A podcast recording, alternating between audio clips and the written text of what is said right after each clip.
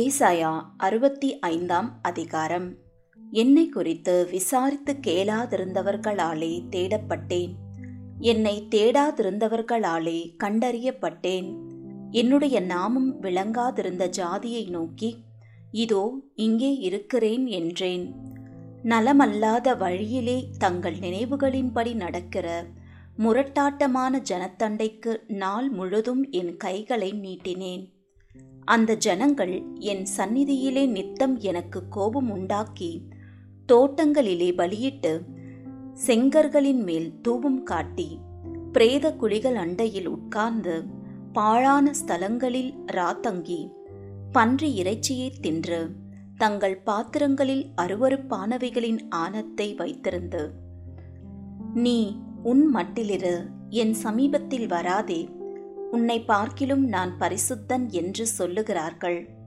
இவர்கள் என் கோபத்தால் ஆகிய புகையும் நாள் முழுதும் எரிகிற அக்னியுமாயிருப்பார்கள். இதோ அது எனக்கு முன்பாக எழுதியிருக்கிறது, நான் மௌனமாயிராமல் சரிக்கு சரி கட்டுவேன். உங்கள் அக்கிரமங்களுக்கும் மலைகளில் தூபம் காட்டி மேடைகளின் மேல் என்னை நிந்தித்த உங்கள் பிதாக்களுடைய அக்கிரமங்களுக்கும் தக்கதாக அவர்கள் மடியிலே சரிக்கட்டுவேன். நான் அவர்கள் முந்தின செய்கையின் பலனை அவர்கள் மடியிலே அளப்பேன் என்று கர்த்தர் சொல்லுகிறார். கர்த்தர் சொல்லுகிறது என்னவென்றால், ஒரு திராட்சை குலையில் ரசம் காணப்படும் போது அதை அழிக்காதே, அதிலே ஆசீர்வாதம் உண்டென்று சொல்லுகிறபடி நான் என் ஊழியக்காரின் நிமித்தம் அனைத்தையும் அழிக்காதபடி செய்வேன். யாக்கோபிலிருந்து ஒரு வித்தையும் யூதாவிலிருந்து என் மலைகளை சுதந்தரிப்பவரையும் எழும்ப பண்ணுவேன். நான் தெரிந்து கொண்டவர்கள் அதை சுதந்தரித்து கொண்டு என் ஊழியக்காரர் அங்கே வாசம் பண்ணுவார்கள்.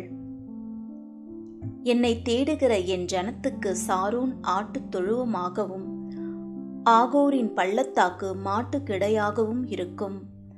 ஆனாலும் கர்த்தரை விட்டு என் பரிசுத்த பர்வதத்தை மறந்து காத் என்னும் தெய்வத்துக்கு பந்தியை ஆயத்தம் பண்ணி மேனி என்னும் தெய்வத்துக்கு பானபலியை நிறைய வார்க்கிறவர்களே, உங்களை நான் பட்டயத்துக்கு எண்ணி கொடுப்பேன். நீங்கள் அனைவரும் கொலை செய்யப்பட குனிவீர்கள். நான் கூப்பிட்டும் நீங்கள் மறு உத்தரவு கொடுக்கவில்லை, நான் பேசியும் நீங்கள் கேட்கவில்லை. என் பார்வைக்கு பொல்லாப்பானதை செய்து எனக்கு பிரியமில்லாததை தெரிந்து கொண்டீர்கள்.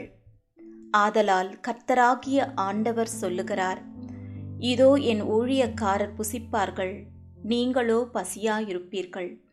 இதோ என் ஊழியக்காரர் குடிப்பார்கள், நீங்களோ தாகமாயிருப்பீர்கள். இதோ என் ஊழியக்காரர் சந்தோஷப்படுவார்கள், நீங்களோ வெட்கப்படுவீர்கள். இதோ என் ஊழியக்காரர் மனமகிழ்ச்சியினாலே கிம்பீரிப்பார்கள், நீங்களோ மனநோவினாலே அலறி ஆவியின் முறிவினாலே புலம்புவீர்கள். நான் தெரிந்து கொண்டவர்களுக்கு நீங்கள் உங்கள் நாமத்தை சாப வார்த்தையாக பின் வைத்து போவீர்கள்.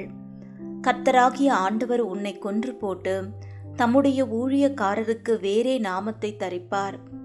அதனாலே பூமியிலே தன்னை ஆசீர்வதிக்கிறவன் சத்திய தேவனுக்குள் தன்னை ஆசீர்வதிப்பான். பூமியிலே ஆணையிடுகிறவன் சத்திய தேவன் பேரில் ஆணையிடுவான்.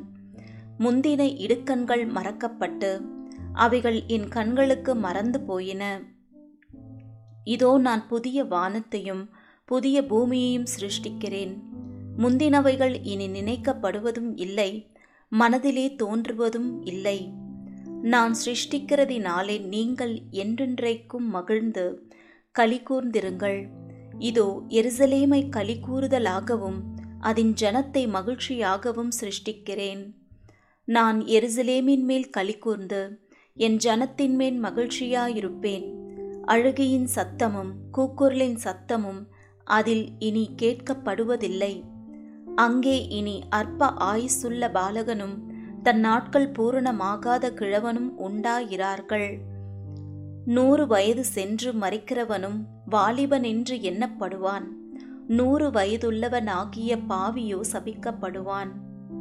வீடுகளை கட்டி அவைகளில் குடியிருப்பார்கள், திராட்சை தோட்டங்களை நாட்டி அவைகளின் கனியை புசிப்பார்கள். அவர்கள் கட்டுகிறதும் வேறொருவர் குடியிருக்கிறதும் அவர்கள் நாட்டுகிறதும் வேறொருவர் கனி புசிக்கிறதுமாயிருப்பதில்லை. ஏனெனில் விருட்சத்தின் நாட்களைப் போல என் ஜனத்தின் நாட்கள் இருக்கும். நாம் தெரிந்து கொண்டவர்கள் தங்கள் கைகளின் கிரியைகளை நெடுநாளாய் அனுபவிப்பார்கள். அவர்கள் விருதாவாக உழைப்பதில்லை. அவர்கள் துன்பமுண்டாக பிள்ளைகளை பெறுவதும் இல்லை. அவர்களும் அவர்களோடே கூட அவர்கள் சந்தானமும் கர்த்தராலே ஆசீர்வதிக்கப்பட்ட சந்ததியாயிருப்பார்கள்.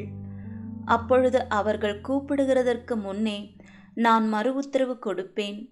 அவர்கள் பேசும்போதே நான் கேட்பேன். ஓனாயும் ஆட்டுக்குட்டியும் ஒருமித்து மேயும். சிங்கம் மாட்டை போல வைக்கோலை தின்னும். புழுதி சர்ப்பத்துக்கு இரையாகும். என் பரிசுத்த பர்வதமெங்கும் அவைகள் தீங்கு செய்வதும் இல்லை, கேடு உண்டாக்குவதும் இல்லை என்று கர்த்தர் சொல்லுகிறார்.